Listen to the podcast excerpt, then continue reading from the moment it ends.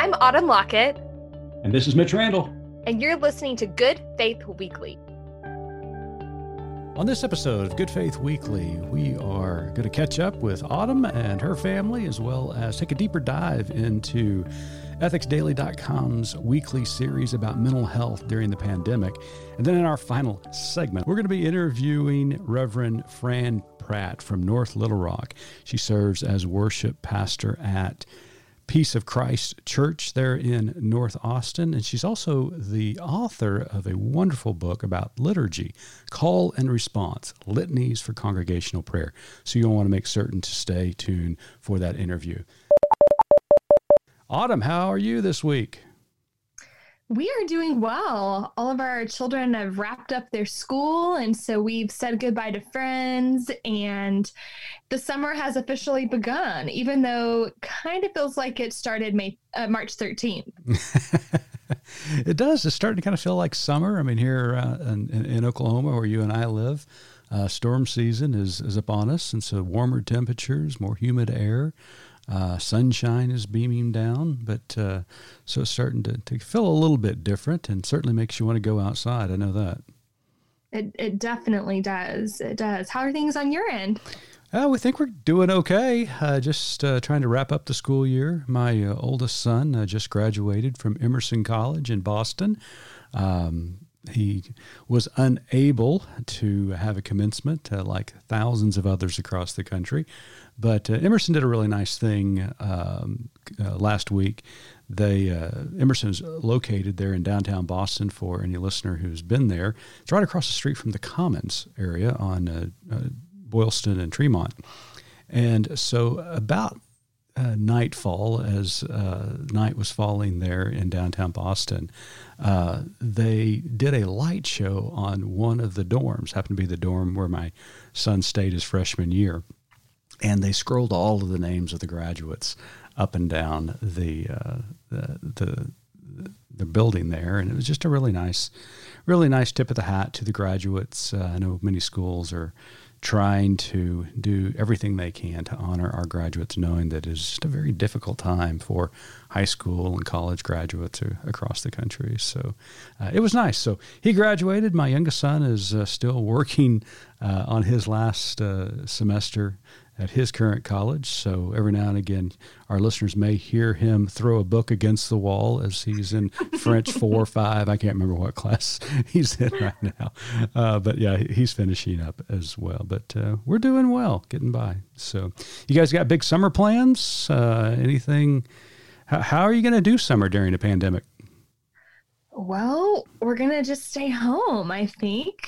I I'm really, you know, thankful that we have our kids spread out the way that we do because we're able to sort of get them all on their own paths doing things. But it's been kind of funny. They come together, mm-hmm. and usually right around it's time to go to bed, they're suddenly all four playing so nicely together. Mm-hmm. So hopefully some more of that, and just being outside. We got the sprinkler out in the front yard. Um, I guess two nights ago, and that really to me felt like summer. You know, yeah, just right. the smell of that water on the sidewalk, and um, I think it's going to be a slow summer, which is kind of nice. Yeah. Well, we've been throwing a little bit more, or a little extra chlorine in the pool, hoping that uh, kills any any uh, COVID that's out there in the backyard. Yeah. So uh, we were very fortunate to to have uh, a swimming pool, and so we've been kind of hanging out by the pool. Actually, got in the other day on a really warm day, so uh, that was nice. My wife and uh, oldest son, as I said, uh, he's just graduated from college, but one of the things he had to do, he was actually studying abroad at Emerson's campus in Los Angeles, California this last semester. So when they shut the campus down, uh, we had to bring him home immediately uh, from campus. Uh, his plan was to to stay in California after his graduation, but because everything was so uncertain, we flew him home. He had a car out there, uh, turned in kind of a logistical nightmare for us. But at any rate, long story short, my wife and son flew out to L.A. this past week. Uh, and they were pretty you know, anxious about it. Uh, my wife, uh, you know, kind of gave me a report uh, with each airport that she went through.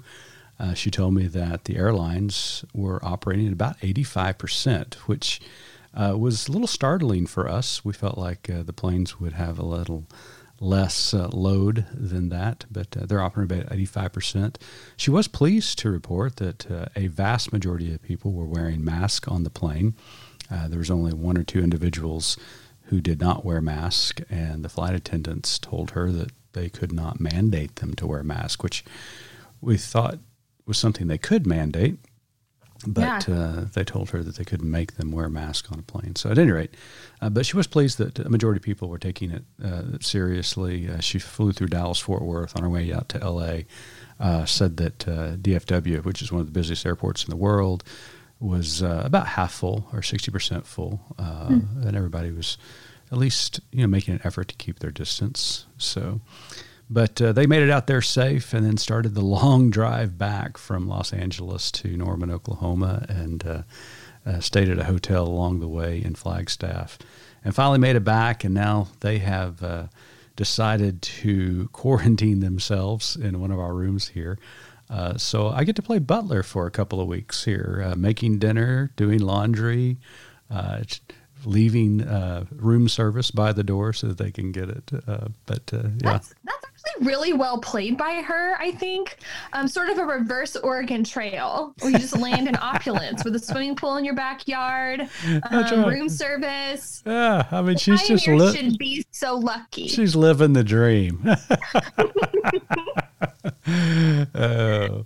But, uh, you know, all of this uh, travel angst and uh, looking towards a, a, a stranger than normal summer uh, by uh, any means has left a lot of people, you know, feeling a little bit depressed, uh, and some people a lot depressed. Uh, mental health is a big issue uh, during this pandemic, and I think is going to continue to be as uh, trauma from uh, people who have had COVID, people who have lost jobs, uh, the world changing all around them is going to continue to be an issue. And so, you and I are going to take a little deeper dive in our next segment, segments. So, stay tuned. Welcome back to Good Faith Weekly. And in this week's deeper dive, we're going to talk a lot about mental health. It has certainly been an issue over the last three months as individuals and families have found themselves quarantined. Some people who have been uh, who have been infected by the virus, others uh, who have died from the viruses, families mourning their loved ones uh, from a distance um, yeah. people losing their jobs, all kinds of travesties taking place over the last three months. And uh, still, the future is unknown. This week at ethicsdaily.com, we have actually been running a series of columns that you'll want to check out regarding mental health. So, you know, Autumn, uh, lots going on at our website, but uh, I know you got your ear to the ground. What are you hearing uh, from your friends about their mental health and how are things going?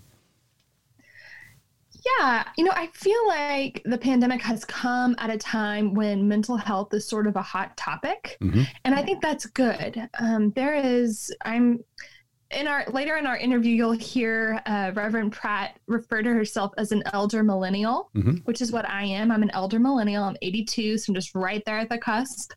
Um, you look great for 82. What is it? I said you're 82.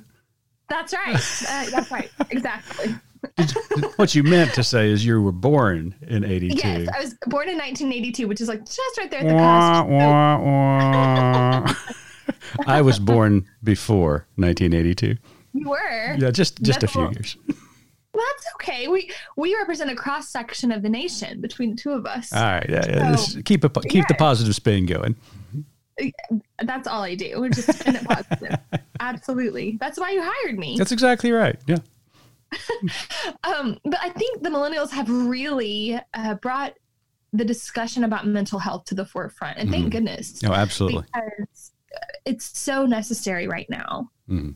Yeah, I mean, uh, you know, we were, I was reading an article. In fact, you and I were talking about it uh, before uh, we recorded this segment by Kristen Arnold. Talked about seven issues your family must navigate during the COVID nineteen crisis: uh, fear, guilt, grief, technology, communication, all of these uh, play a part in, um, you know, taking a, a really significant uh, amount of our time, our energy, and it is costing us, and our mental health is suffering because of it. And she does a nice job laying those things out. Um, and people need to check out that article at ethicsdaily.com.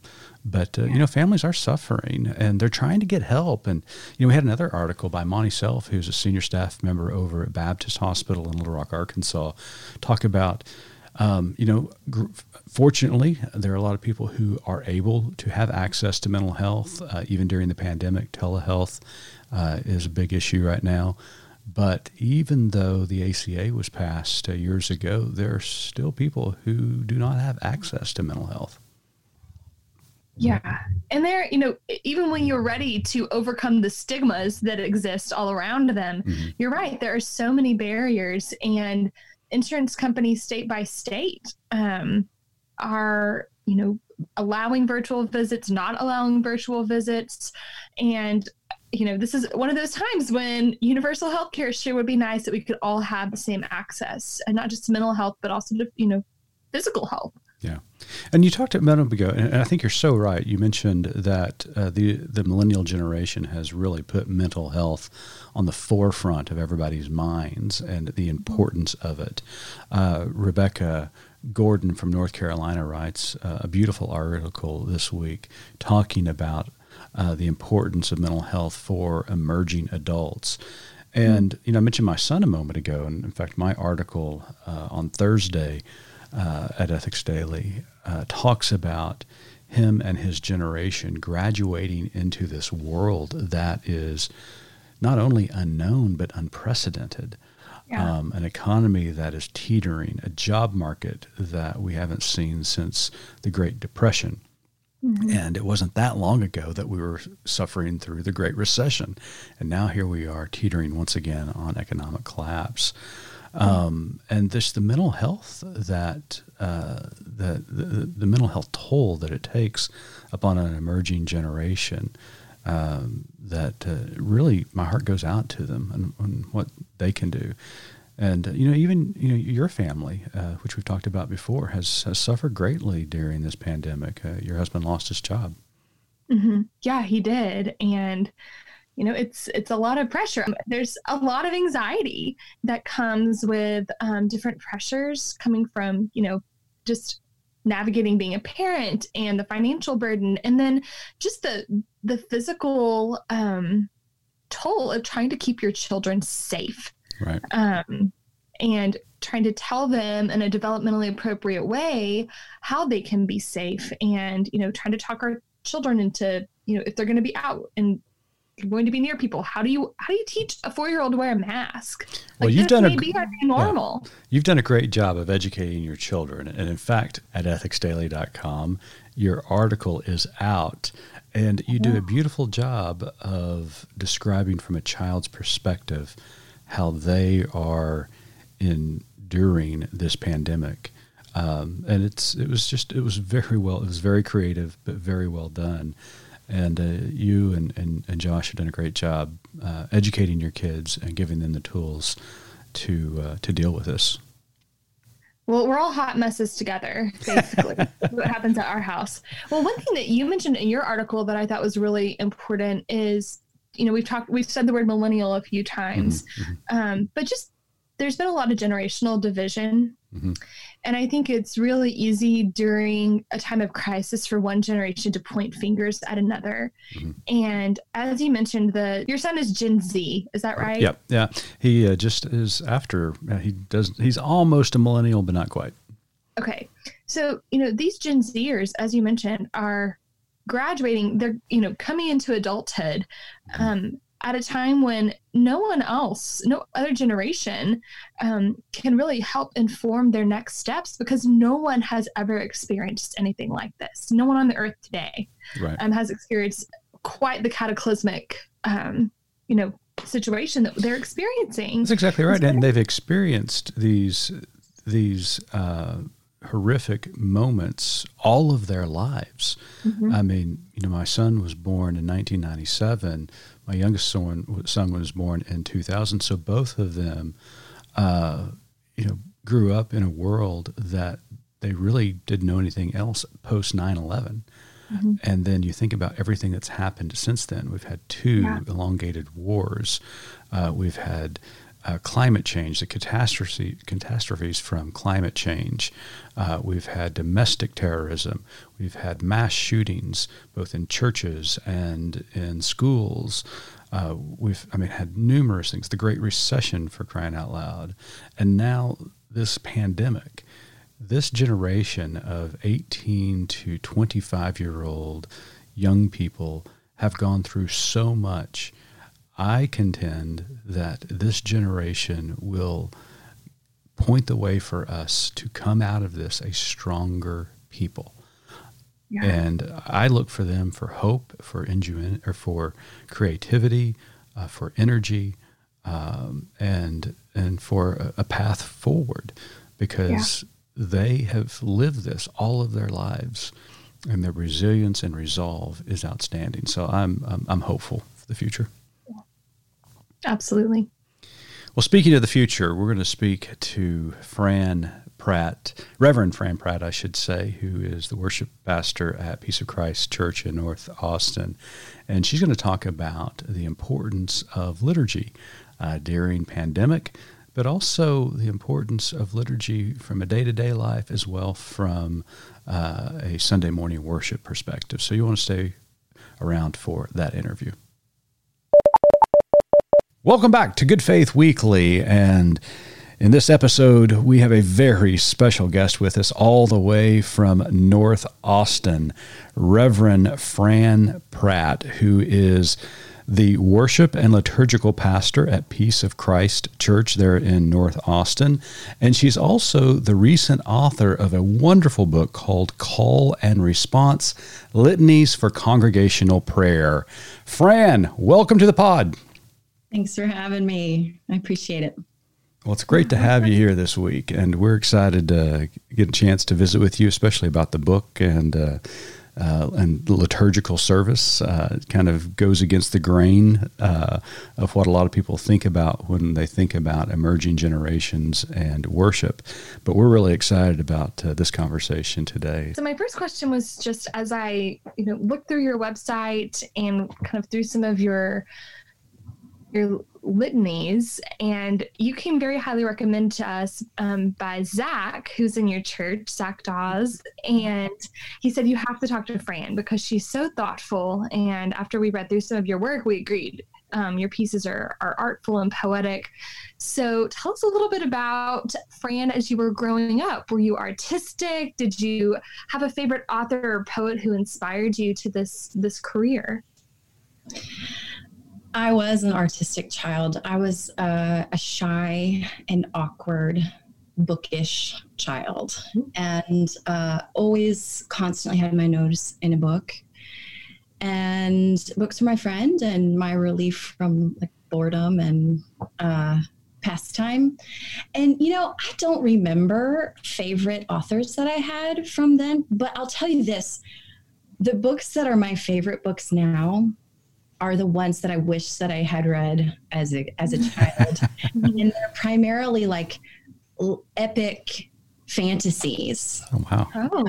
For instance, the space trilogy from C.S. Lewis and the Chronicles mm-hmm. of Narnia, and Lord of the Rings, and Harry Potter, and uh, Wrinkle in Time, mm-hmm. books like that that are my favorite now and that I try to get my nine year old to read. uh, and I think the reason I'm such a sucker for epic fantasy, and mm-hmm. I think that the reason is because I think humanity's greatest gift, or one of our greatest gifts, well, let me say two. Two of our greatest gifts are our imagination and our curiosity.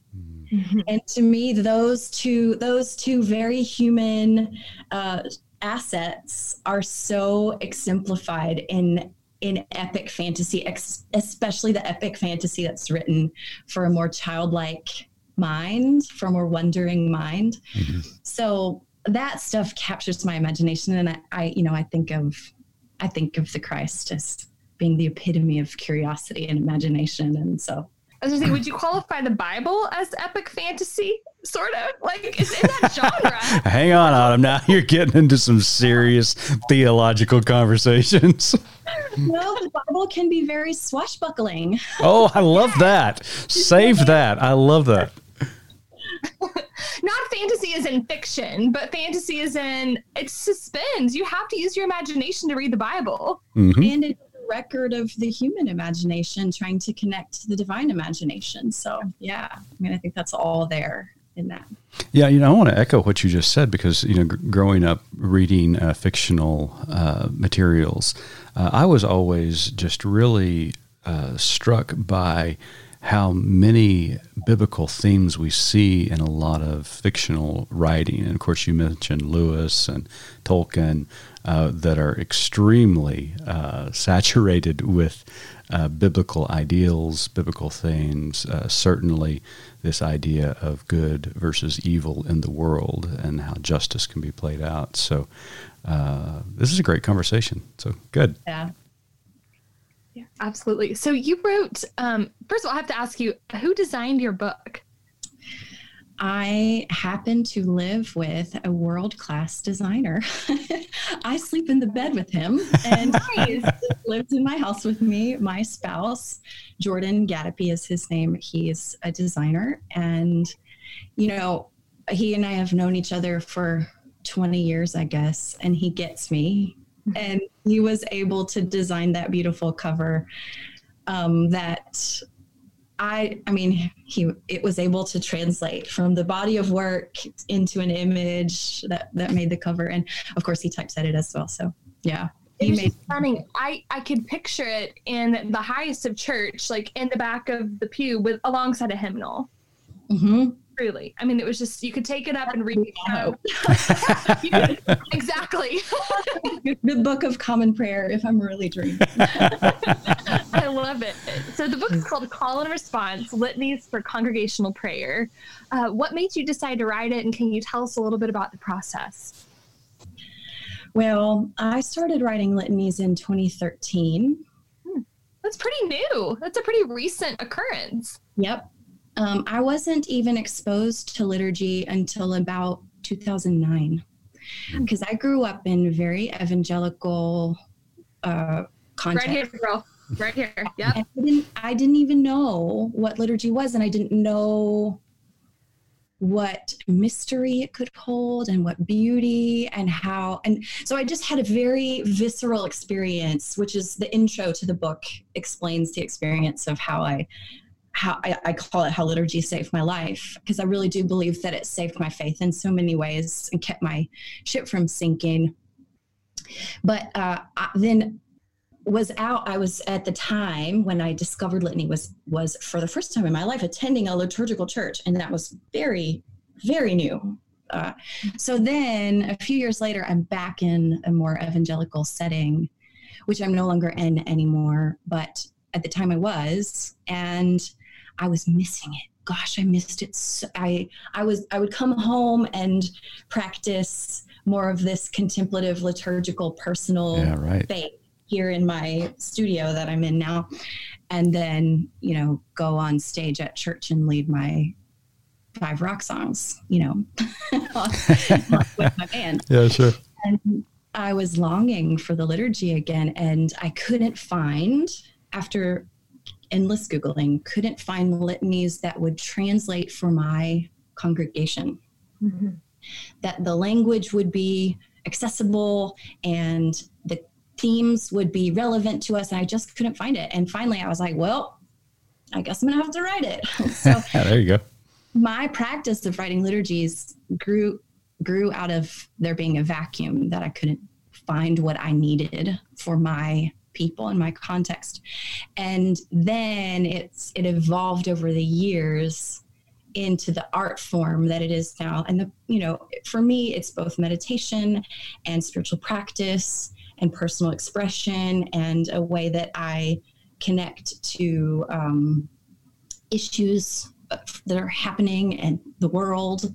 So now it's more than that but that's how it began. And eventually would just i after starting my website in 2015 got a lot of requests for we need a book, we need a book. And so it took me a few years to to get it going, but I did eventually. Yeah. I had small children, so it took me a bit. I feel that. yeah, right. Now, Fran, you mentioned you didn't grow up in a liturgical tradition, but more an evangelical tradition. Uh, what is one of the the uh, really I don't know if it's a recent trend or not, but it seems to be fairly recent, is the emergence of liturgical worship uh, being very appealing is not the right word, but maybe um, I don't know. Help me out. Do what? I call it resonant. Yeah, yeah, resonant. It resonates with uh, the younger generation, which you know goes against kind of modern day thinking. But there seems to be this connection with a younger generation that liturgy, uh, liturgy is resonating with them and is meaningful for them, and is essential to their spiritual formation. Uh, do you see that as you know? You talk to churches, worship leaders around the country, and if so, wh- why is that happening?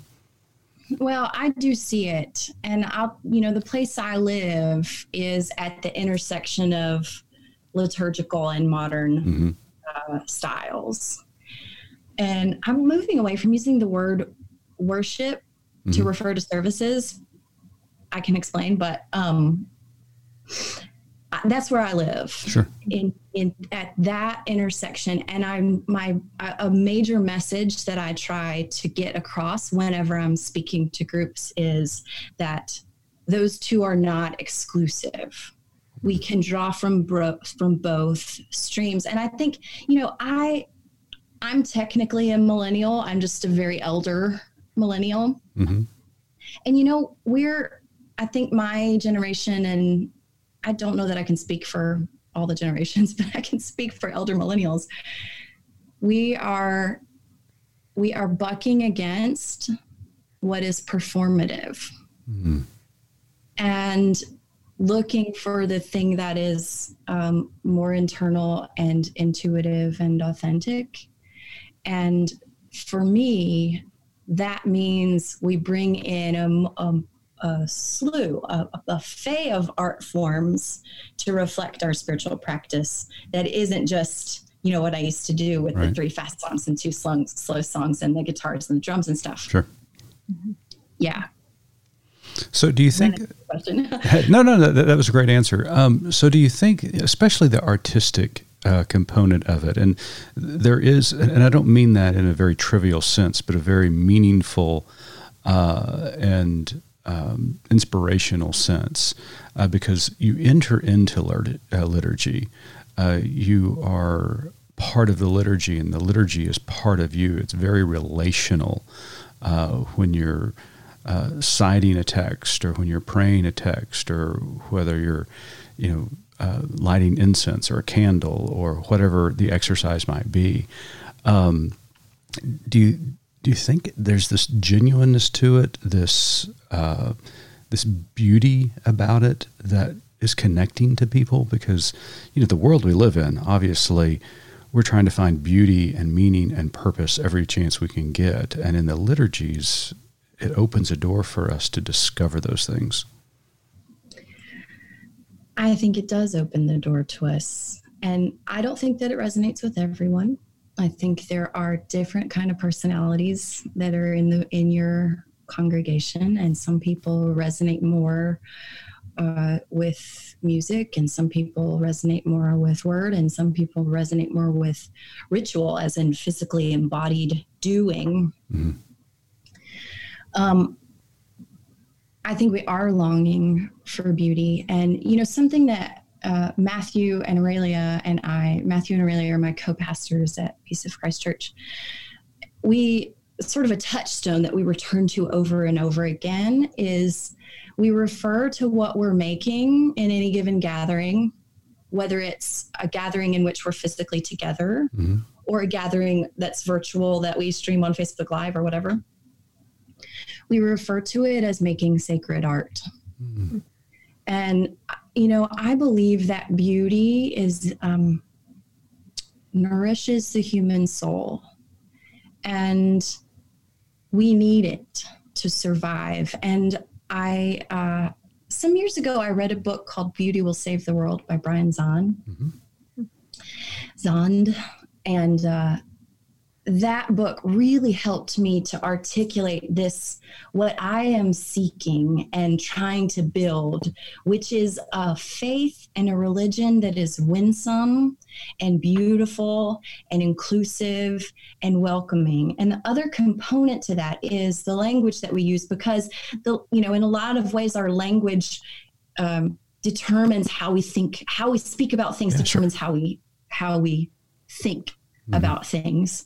And so we need our language to be as beautiful and robust as ever it can be so that we can make meaning so that we can you know find the essence of the divine in the chaos that we're all living through so those are touchstones that. for me in terms of creating uh, creating services that what we hope will do is, um, and this is another idea that we touch a lot on and that I do, and especially as a person who plays music and leads worship, and that is creating space.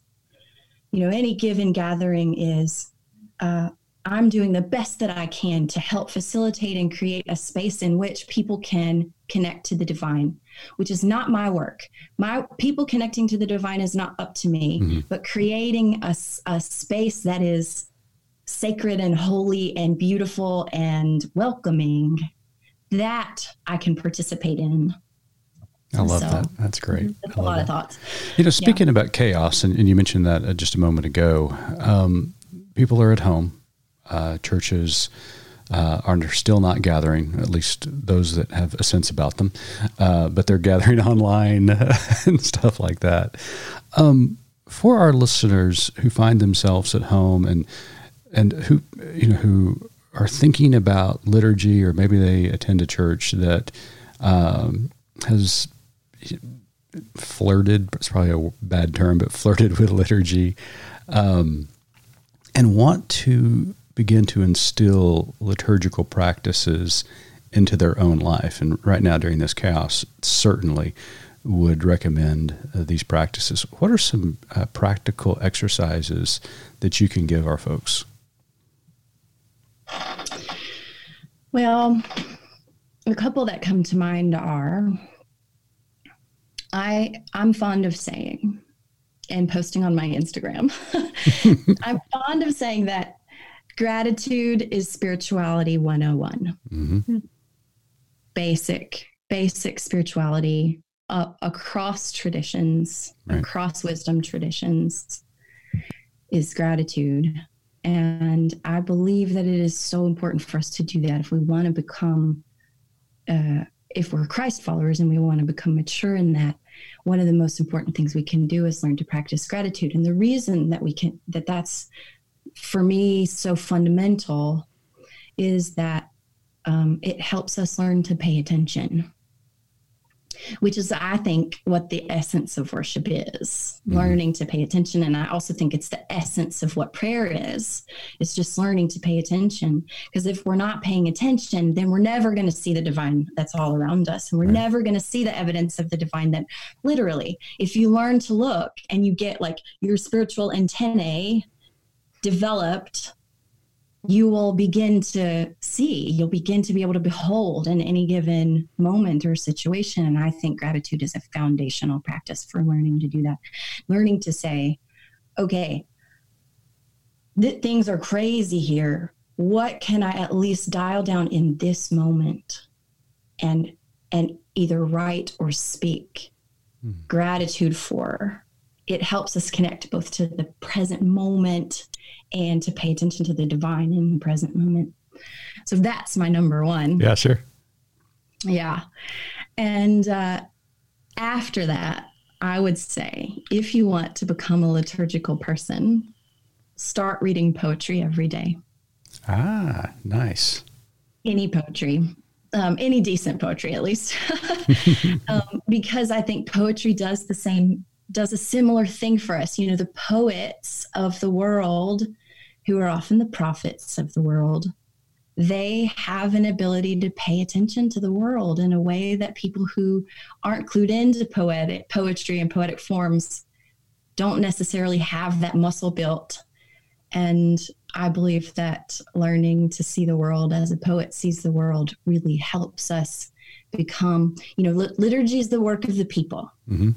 if the work of the people is you know walking humbly and uh, doing justice and loving mercy then we have to be able to learn to pay attention to the world around us. And i think that's that poetry and gratitude both teach us to do that. So i love it. My favorite too.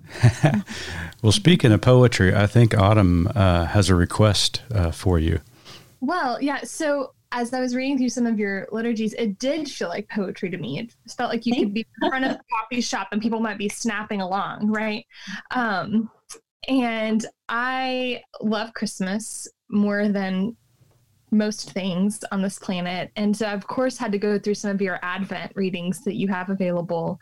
Um, and I came across one that I sent to you. So, will you take us through just a little, so we can all get a little bit of a glimpse of your your your uh, your writing? Sure. And just before I begin, um, I often write alongside the lectionary reading for the week for for the Sunday.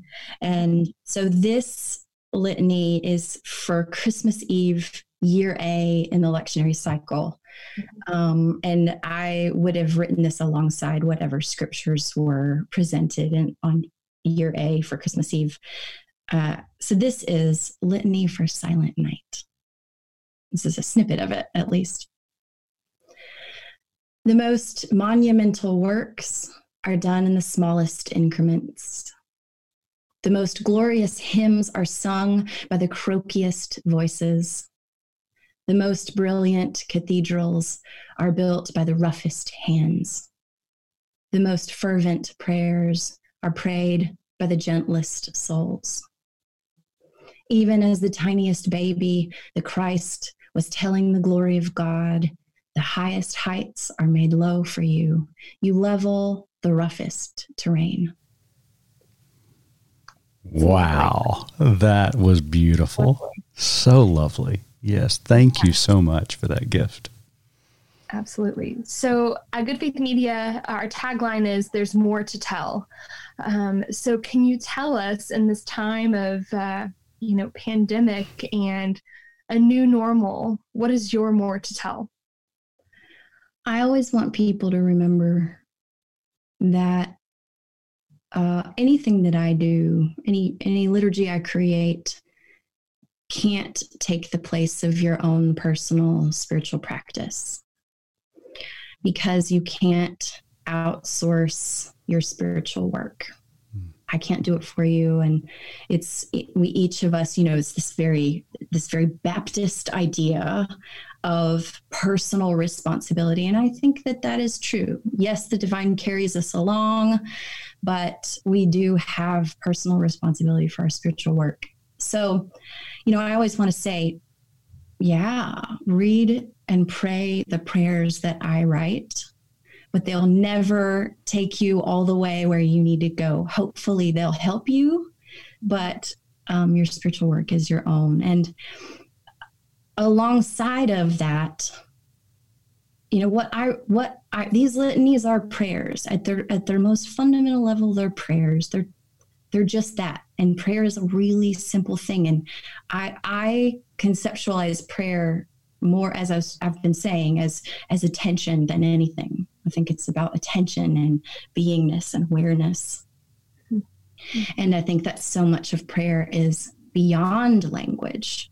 The medium that I work in is language. Yes, it's words and I think that I think our language is so important and I can back that up and I can give you data about how important language is and how important it is to speak of the divine in robust terms and to not limit the divine according to, you know, whatever our boxes are that we have like gender or what have you.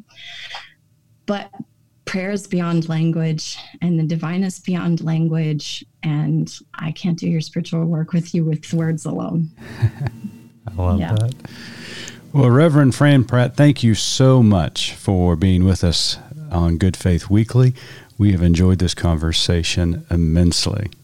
Thanks. I have also enjoyed it. So now that we've all wet our whistle with your liturgy, how can we access it?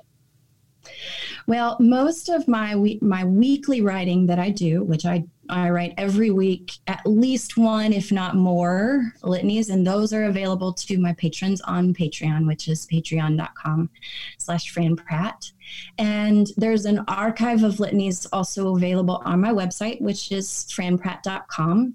Um, although in 2019, I started I realized that I had to make the work sustainable for myself and my family. And so the majority, I shunted more of the, the majority of my writing to Patreon. Mm-hmm. And then the book, the book is available. It's available at Sacred Ordinary Days, and it's also just available on Amazon. Okay, okay. great. And, and the name of the book is Call and Response Litanies for Congregational Prayer. So make certain you log on to Amazon or other sites and uh, pick it up. It's going to be a great read. Thanks, guys. Fran, thank you so much for joining us and appreciate everybody tuning in this week. Uh, tune in next week as uh, we're going to come back and talk about where culture and faith intersect.